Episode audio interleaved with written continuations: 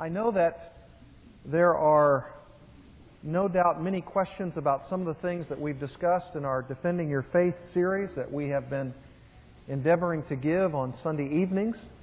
And there might be some questions as a result of this morning as well. And I want to remind you that if you have a question that is not necessarily related to what we have been talking about on Sunday evenings or what we may have discussed this morning, you are free to ask that question as well. And uh, I've already talked with a few of you who want to be able to ask some questions. And so let's have some fun time talking about God's Word and let's ask some questions and see if we can come up with some answers for those. So, who wants to start out? And what I'll do is I'll try my best to repeat the question uh, for the tape, and we'll be able to allow all of this to be tape recorded.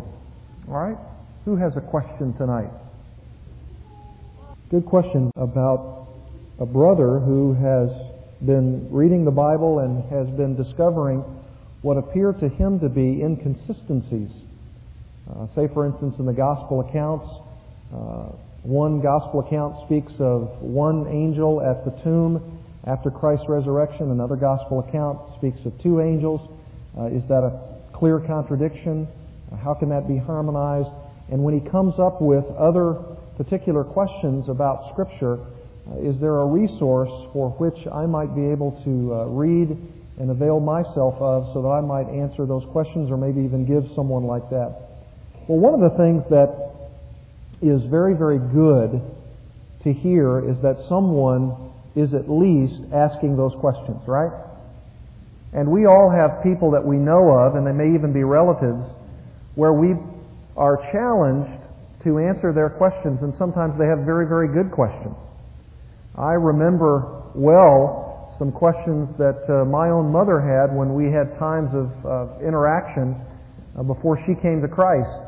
And I will, I'm, of course, always invigorated by that because I love to dialogue on these things. And I'm always involved in answering questions like that. And so I'm always looking for resources that I believe will be helpful in this regard. And so let me, before I forget, give you some resources that will allow you to not only study on your own, but you might be able to give these resources to these folks who see these apparent contradictions in Scripture. There is an older work by a man whose last name is Haley, H-A-L-E-Y, and it's called uh, Haley's Bible Difficulties. And that is an older work which speaks of some of the apparent contradictions that appear in the Bible that really, once you begin to study and you begin to investigate these things, you're going to find out that some of these apparent contradictions, in fact, many of them, have legitimate answers to them. And not answers just for the sake of trying to come up with an answer, but a really good, solid answer that a lot of times people have never really considered. And so that's a good resource.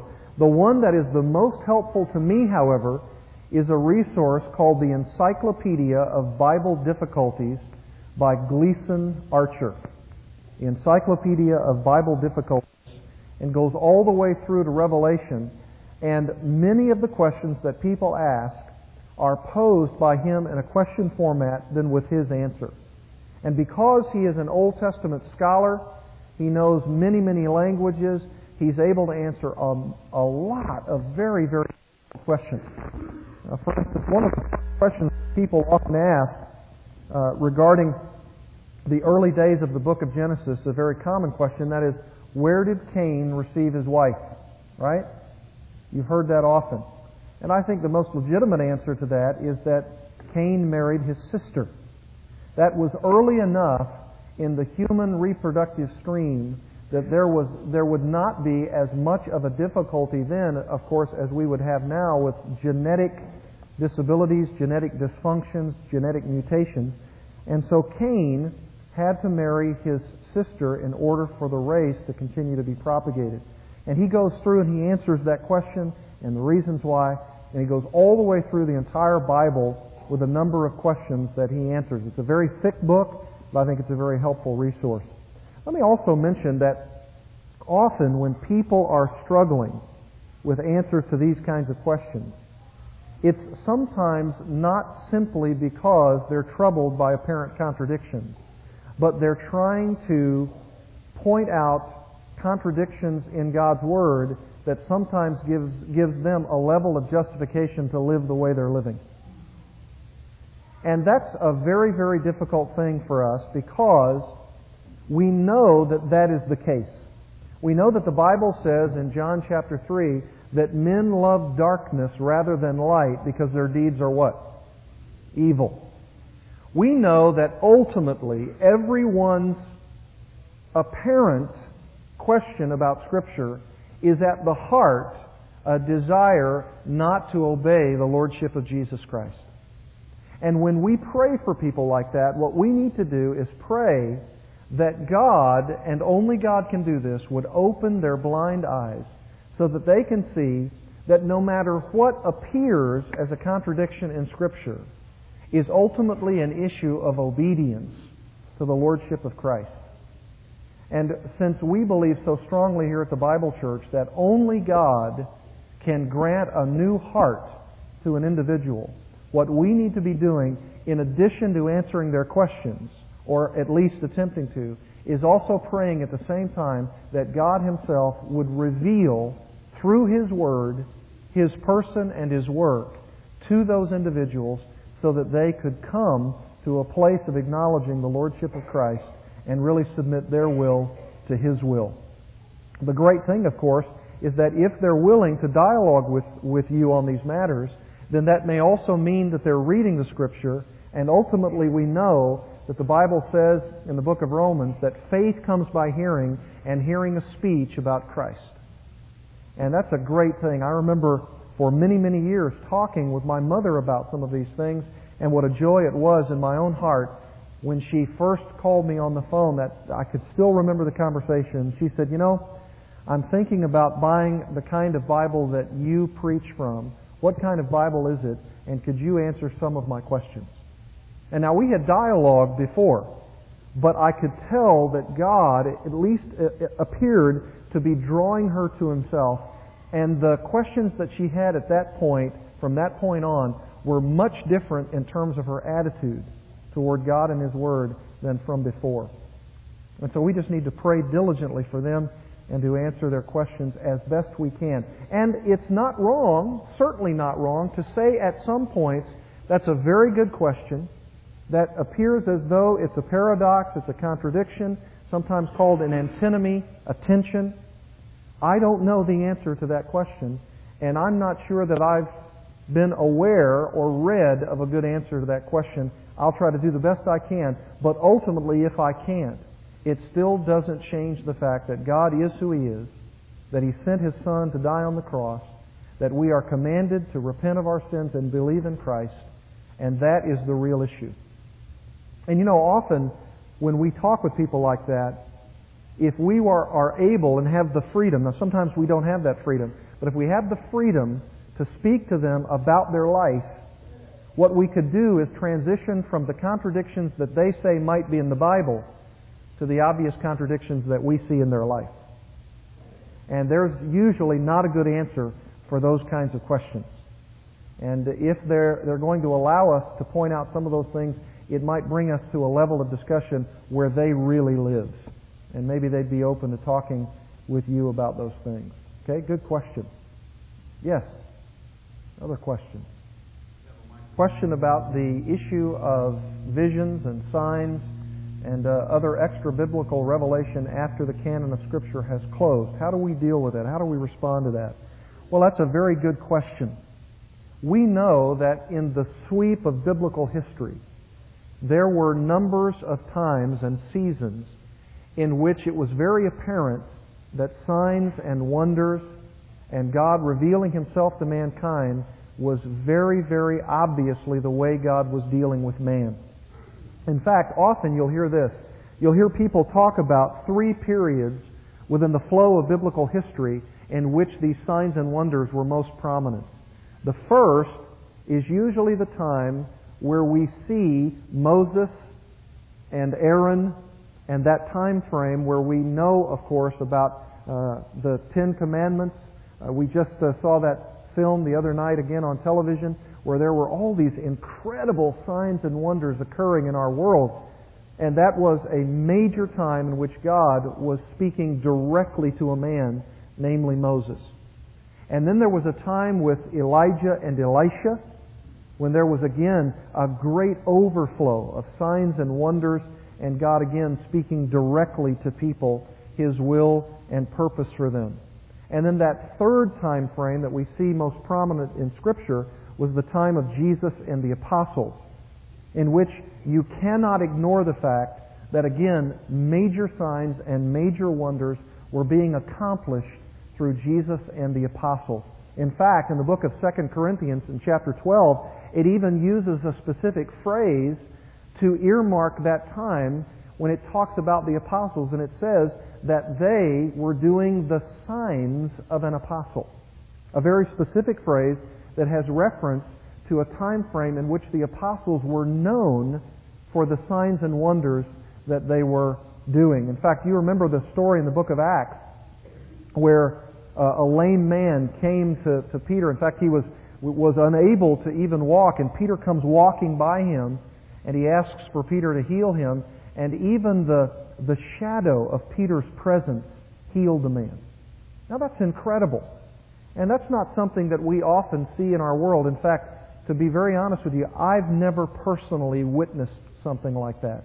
Now, I know that there are numbers of people who say that they've heard about someone who heard about something who saw what they believed was a bona fide sign or wonder or that God spoke directly to a person. I've never personally seen that. And my response is that if someone said that I had a first-hand account where God spoke audibly to me, I would have difficulty affirming that because of what I see in Scripture. One of the places that we can go to is Jude. I read it this morning and it bears repeating again. In the book of Jude, that little epistle right before the book of Revelation, Jude speaks to this, and we've been going through it a little bit in our Sunday night series, Defending Your Faith. In verse 3, there's only one chapter of Jude, so we don't refer to it as a chapter, but we refer to it as Jude 3. And Jude says, Beloved, while I was making every effort to write you about our common salvation, I felt the necessity to write to you appealing that you contend earnestly for the faith which was once for all handed down to the saints. It's a very interesting way that Jude brings up the content of our faith. He calls it here a contending earnestly for the faith. And that little article there that is before faith, the word the, is very important because it talks to us in this verse about the content, the, the biblical framework that has been handed down to the saints. It's not talking about a, a subjective faith that an individual has in Christ. Usually that is referenced by simply talking about faith in Christ. And when it's talking about the faith, it's talking about an objective reality, that is the Scripture. And this verse teaches us that we are to see the faith, the content of revealed truth, as having been once for all handed down to the saints. Now, for me, this particular verse and several others means that once we have a completed canon, the word canon is the, is the word for rule or standard. And when we talk about the canon of Scripture, what we mean by that is that all of the things that God has revealed to us in His Word has now been completed.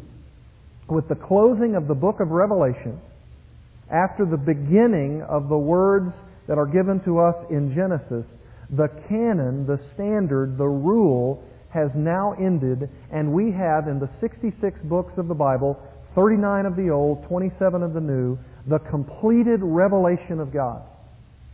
That means practically this God has spoken, and He has spoken to us through His Word.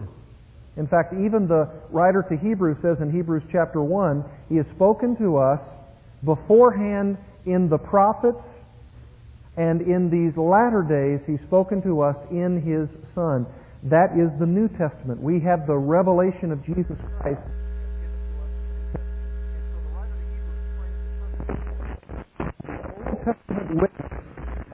Revelation to man, His direction for man, and we have the New Testament witness, the witness of Christ, who speaks to us through His Word so that we have the completed revelation of God.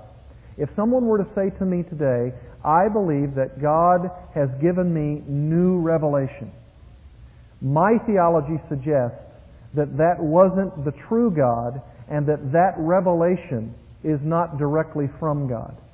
Now, normally when people say that, especially those of the evangelical sort, they are not referring to God audibly speaking to me. Often what they mean by that is that God has led me to do something, or I believe God wants me to do something, or maybe even sometimes they're really talking about what they've read in the Scripture and what God has brought to their mind. Well, that's a big difference. That's the difference between what the Bible uses as the term revelation, that's God directly coming to us, or the revelation of His Word, and the doctrine of illumination. Illumination means that God brings to my mind what I have already known about the Scripture. And so if I were to say to someone, well, I believe that God has brought to my mind this truth that I'm sharing with you. Well, that would be acceptable as a way of speaking because that's a proof of the doctrine of illumination. That God is giving me an illumined mind to understand truth that He wants me to know in order for me to have direction for my life. If God were to directly and audibly speak to me, I would, first of all, have a dilemma. Because how would I know that it was truly from God? How would I really know that? As opposed to wondering if there was some other voice out there that was really giving me information.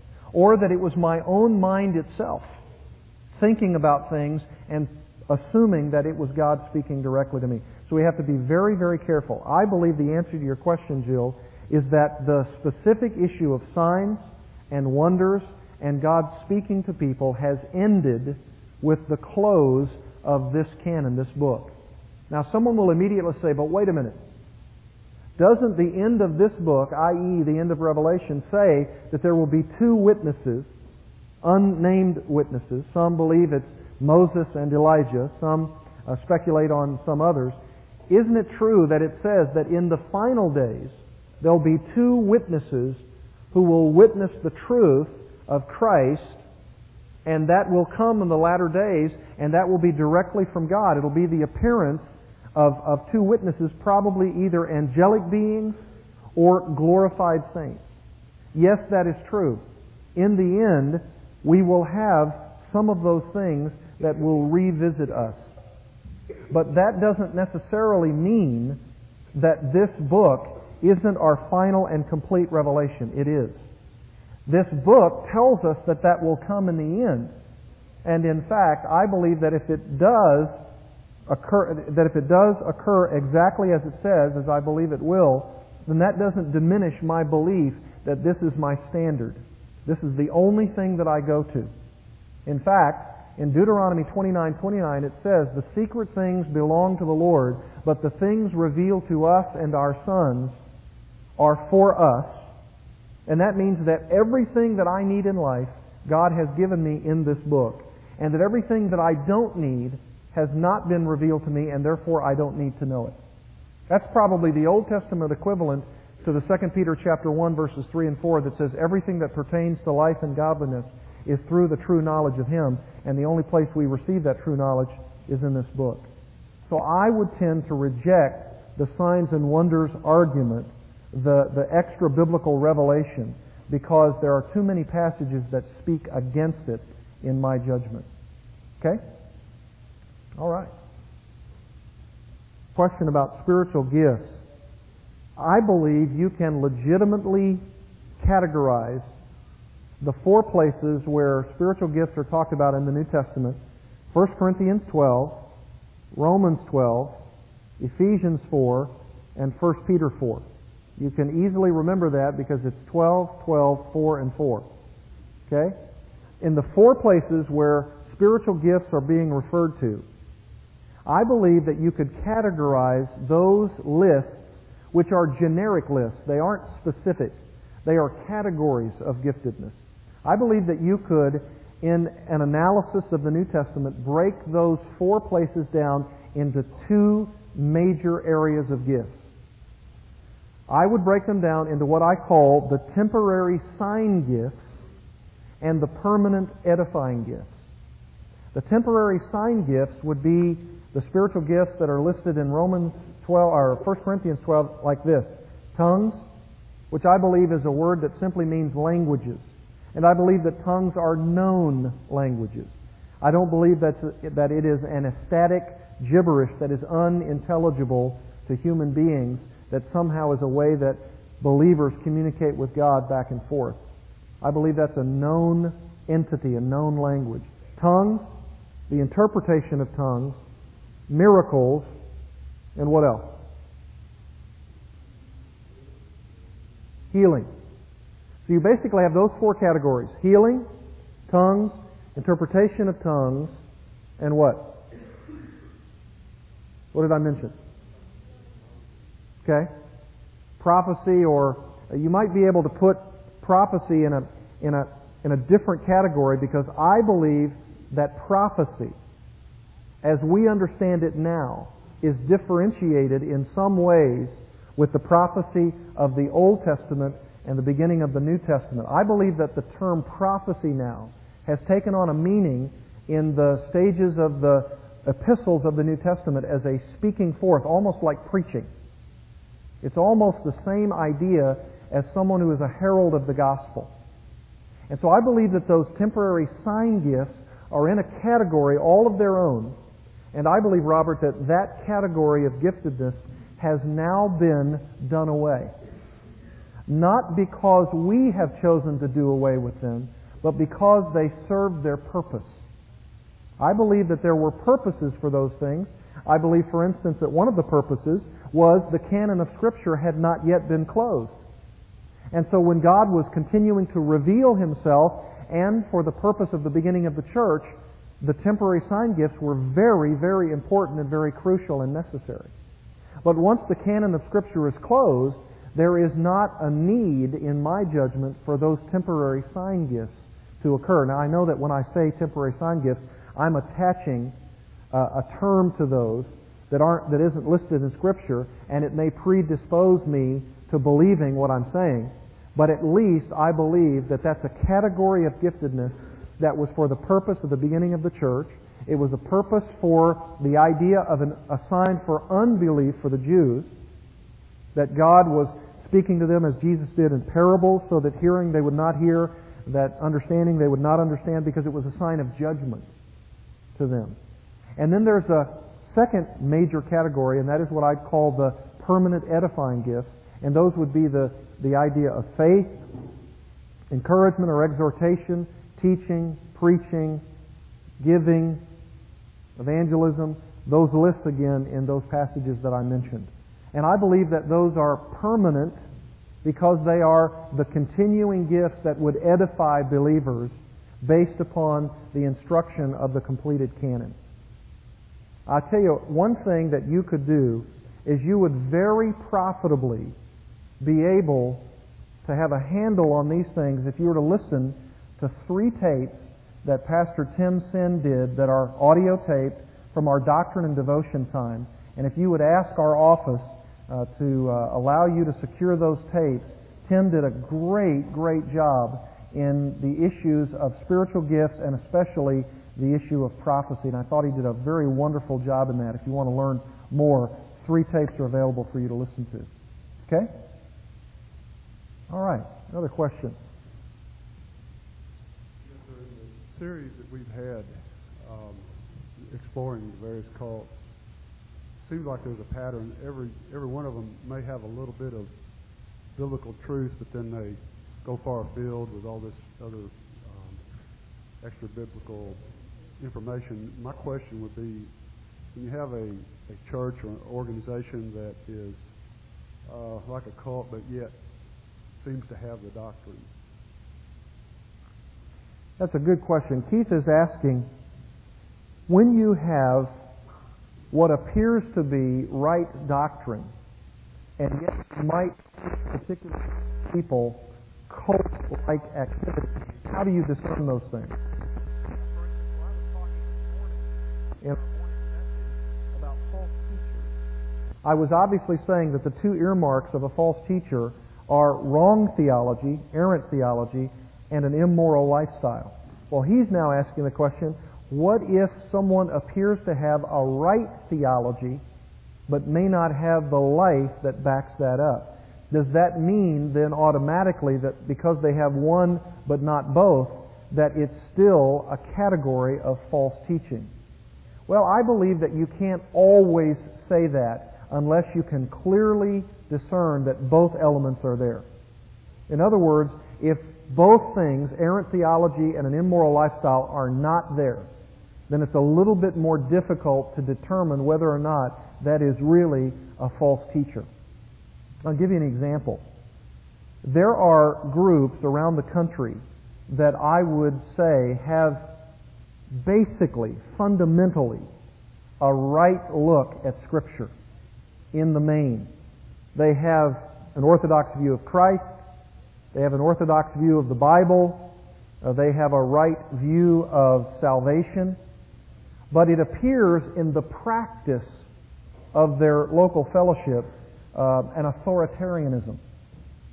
And that is true. There are, there are numbers of groups like that. It, it really doesn't uh, help you at all for me to begin to list some of those groups because, again, this morning's message and the Defending Your Faith series, I'm talking more about the cults. But it would be helpful for us to talk a little bit about some of these groups and why they do what they do. Well, there are some groups that appear to have a right theology, but an authoritarianism, authoritarianism about them. Why is that the case? Well, I believe that sometimes, even when a group has a right theology, they can have a very wrong methodology in carrying that theology out. For instance, you could have a group that has a very orthodox view of salvation and a very orthodox Christ, but the way that they attempt to shepherd their people is a way that I believe goes beyond what Scripture talks about when it talks about shepherding people. For instance, I know a group of churches that when they attempt to shepherd individuals within that congregation, they go so far, in my judgment, in the direction of what I might call hyper shepherding, in which they determine when people can take their vacation, uh, when they can choose to uh, fellowship with other believers, uh, if they are not involved in Sunday worship every single Sunday without fail, then they'll receive a call from someone as though there's a question mark about their spiritual life and their maturity because they missed a particular Sunday of worship. And that is a group that may have right doctrine, but their methodology is suspect. In fact, I believe that that would be a hyper shepherding.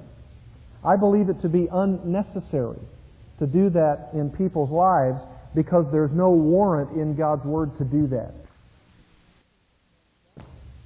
And that is a group that may have right doctrine, but their methodology is suspect. In fact, I believe that that would be a hyper shepherding. I believe it to be unnecessary to do that in people's lives because there's no warrant in God's Word to do that. Now, of course, they would say, but there is warrant because we're called upon to shepherd the flock of God. The question, however, is what kind of latitude do we have as shepherds to carry out that divine command? I agree that it says, shepherd the flock of God among you. The question, though, is is there latitude in that shepherding process? For instance, here at the Bible Church, in order to try to make sure that everyone is shepherded, all of our elders have been given a list of people so that they can call upon those people, see about their needs, minister to them, and sometimes you might not have had a call from that person, maybe in a long time, but that's okay because it's not as though we think that either you're doing so well that you don't need a call, or you'll be receiving a call shortly because there's an assumption that maybe something is going on. There are times and seasons for which you might receive a call very proactively with no agenda whatsoever. How are you doing? How are things going? How can I help you? Sometimes people call in or we call and in the process of conversation we find out that there are issues for which there needs to be biblical counsel or exhortation. But there's freedom there because the scripture doesn't give details down to the nth degree about how a person should be shepherded. And if a local church were to come along and say, well, we believe that in our shepherding methodology, we're going to call everybody in the church who doesn't show up every single Sunday because we assume that if they don't, something might be going on that's not good. Well, I'm not sure that that's the best methodology, and I wouldn't have scripture texts that would substantiate that. But often that is the case. Churches will do that. It's also true, Keith, that sometimes a person who might be preaching a right doctrine is living an immoral life while he is teaching at the same time. Now there's where the, the rub comes. Is that person a true shepherd of God? Well, only God knows the heart. And ultimately, if that person were to go into the presence of the Lord for either affirmation or condemnation, only the Lord knows that ultimately. There are times where we might question it. We might have heard of a pattern of immorality in the life of a, of a shepherd. And that's when we have what I would believe uh, would be legitimate questions. I'll tell you the way the Apostle Paul dealt with it. Turn in your Bibles to 2 Corinthians chapter 13.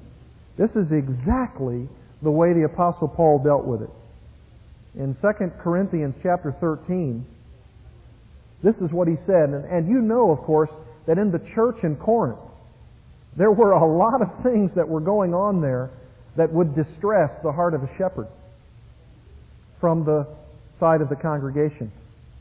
Notice what Paul says in verse 1. This is the third time I am coming to you. Every fact is to be confirmed by the testimony of two or three witnesses. In other words, if someone's bringing up a charge against another believer, then Paul is saying the way to deal with that is to make sure that if someone is charged, that the facts of the matter be adjudicated on the basis of the confirmation of the testimony of two or three witnesses. And that goes all the way back to the book of Deuteronomy as a process for which facts can be ascertained you would know that this is the very foundation of our judicial system. This is the way it's supposed to be set up. That witnesses determine the facts of a matter by their first-hand observance, and there's, then there's an adjudication about their testimony. He says, I have previously, verse 2, said, when present, the second time, and though now absent, I say in advance, as those who have sinned in the past, and to all the rest as well, that if I come again, I will not spare anyone since you are seeking for proof of the Christ who speaks in me and who is not weak toward you but mighty in you. In other words, this particular book, 2 Corinthians, is where Paul's apostolic authority is being very much questioned. His authority is at the heart of much of what is written in 2 Corinthians. Because there was a band of people in the church in Corinth, apparently, who at every turn was continually questioning Paul and his ministry. They would say things like, well, Paul's in it for money. Or Paul's in it for sexual favors. Or Paul is in it because of his own pride and self-aggrandizement. And so constantly Paul was under the attack of these leaders. Probably, in my judgment, they were actually leaders within the church and not just non-leaders who were members in the fellowship. I believe that some of these were leaders. They were false teachers, false prophets. But they had the appearance, because of this preaching of right doctrine that everything on a public level, including their teaching, was sound. But they clearly had motives that were to be questioned. Here's what Paul says, verse 5. Test yourselves to see if you are in the faith. Examine yourselves. Or do you not recognize this about yourselves, that Jesus Christ is in you, unless indeed you fail the test? But I trust that you will realize that we ourselves do not fail the test. You see what he's doing? He's saying, look, it is going to be true in every church and in every situation. There are going to be some who are going to be a part of the true, and there are going to be a, some who are going to be a part of the false. but you're not always going to be able to tell it just by what they say. Sometimes you're going to have to work hard to see if what they say is being backed up by how they live. And Paul says, especially with regard, I believe, to the teachers, to the leaders in this church, examine yourselves. Test yourselves. Prove yourselves to see whether you are in the faith. Or do you not know that Jesus Christ lives in you unless you are discredited? And it's interesting, that word discredited there is the word adokimos. The word dokimos would, would mean that, say for instance, a person who would work with precious metals would take these precious metals and would put them in the furnace, the fire. And the fire would produce the dross that would be falling from the true metal. Of course, there would be that which would be built up around the metal that would be true, and a, a, a furnace would be built, and a, an artisan would take that precious metal and he would place it into the fire, and because of the heat, the dross, the, the non-true part of a precious metal would fall away, and the trueness of that metal would be seen in that which remained. That's the Greek word dokimos. When you put the alpha privative on the front of it, like atheist, atheist, someone who does not believe in God, a adokimos means someone who was tested, placed in the furnace, and found to be unworthy or discredited. That's the very word that he's using there. Someone who is to be examined, and who, when in the final analysis they were put into the furnace of testing or trial, they were proven to be unworthy. They were proven to be discredited. And I believe that ultimately, even if we can't know that here on earth, and sometimes because of our human inability to see inside a heart and see where a person is coming from, we might not be able to make that call. But God Himself will ultimately make that call, and He will find out everybody who has been examined by His own divine work, His own divine furnace, and there'll be some who will be found to have been worthy, who have been falsely accused, like Paul here, and there will be others who would be, after test, testing, would be found to be unworthy. Now, sometimes we can know that, and sometimes we can't. The Apostle Paul says in 1 Timothy 5 this Some men and their sins follow closely after them, and some more farther behind. What does he mean by that? What he means by that is this there are some people whose sins are very evident, and they follow them very closely. And you can tell about them. You can tell that they're not real and that they will have immediate consequences to their sin. But then there are others for which their sin does not immediately follow after, and the consequences are not so immediate, and so it's not easy to tell, to discern. And obviously, since we're not God, we must let God go through all of the sifting process and determine the reality of someone who has a right doctrine, but you question their methodology. And of course, it's true that you find out sometimes that someone has a right theology, or so it appears, but they do have an immoral life, and they are found out in some way. And Paul says in 1 Timothy 5, here's the way to deal with it. Do not receive an accusation against an elder, which is the equivalent of a teacher, unless on the basis of two or three witnesses, that two or three witnesses is there, there again. And then he says, if the person continues in sin, that means that they were found out to have been truly sinning and unrepentant. He says, rebuke in the presence of all, so that all may fear sinning. And so that's the process. Sometimes that can occur. You can see the sin. You deal with it. If there's repentance, if there's brokenness, if there's contrition, then that person might very well have been proven to have been true but fell into sin. Their sin was found out. They were dealt with. They responded. Sometimes people are in sin. They refuse to acknowledge it. They are found out, and it's not always because of their theology. It may be because of their lifestyle. They're found out about that. They do not repent, and therefore they're to be rebuked in the presence of all, so that all may see the seriousness of the sin of a teacher's life, a false teacher. And so it's difficult sometimes to say, but maybe those are some guidelines that help. All right, maybe one more question, then we'll end. Mark's asking the question about the priority of worship and whether or not we can legitimately say, well, I worship God in my home, or I worship God apart from other believers, or I have my own personal relationship with God, and you'll often hear sometimes people say, God and I have an agreement. Right? They say, God and I agree that, you know, I worship the stars or I worship creation by going fishing or camping or whatever. I've even discovered people who've said, uh, I was baptized and my friend did it and it was at a retreat setting and it was just the two of us. Well, the scripture has a lot to say about spiritual authority, it has a lot to say about spiritual leadership, and it has a lot to say about worship. And every time worship is being spoken of, it's in the context of a worship experience that occurs with other believers. It's amazing. In fact, turn to your, in your Bibles to Hebrews chapter 10, and we'll close with this. Hebrews chapter 10.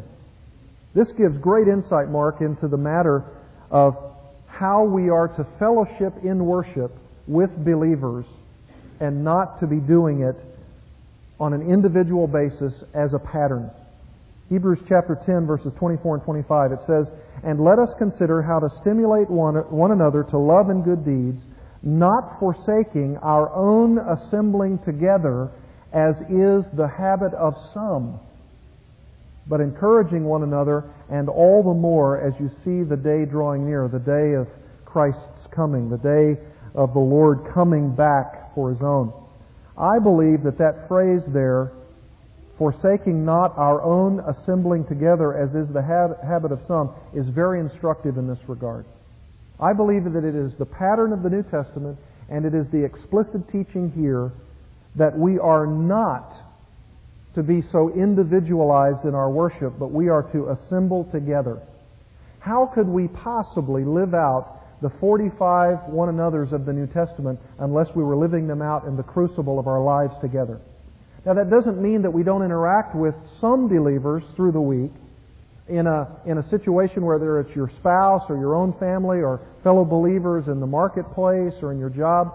But when we're talking about the worship expression of a local church, this text says we're not to forsake the assembling of ourselves together, and it even says, as is the habit of some. Even in the first century, there were people who apparently had this uh, very individualized worship expression. And this text says we're not to do that. This is a command that we're to be worshiping together and encouraging one another. You can't encourage another believer if you're out all by yourself. The analogy of fire burning very brightly in a set of logs is a good analogy because when you take one of those logs and you remove it from the fire and you remove it from the other logs, what happens to that particular log? The fire quickly goes out. If someone believes that they are better off for worshiping on an individualized basis, then I think that person has some uh, selfishness involved. And that what better idea than to encourage one another, exhort one another, to live out the one another's in the context of fellow believers. That's the most selfless thing a person could do. It's very selfish to say, I don't need other Christians. I'm going to do my own thing somewhere else. It's a very, very selfish mindset. And that's obviously what the writer to Hebrews had in mind here. All right? Okay, our time is gone. It's 8 o'clock. We want to uh, close our time in prayer. Thank you for coming tonight. and. Thank you for, again, all of the blessing that my own family received as a result of the hard work and servants and singers, and for your children as well. Thank you for coming. We want to thank Mark and Kay Whitlock again and all of those who were involved. And thank you for your faithfulness to the Bible Church of Little Rock. Let's stand together for a final prayer.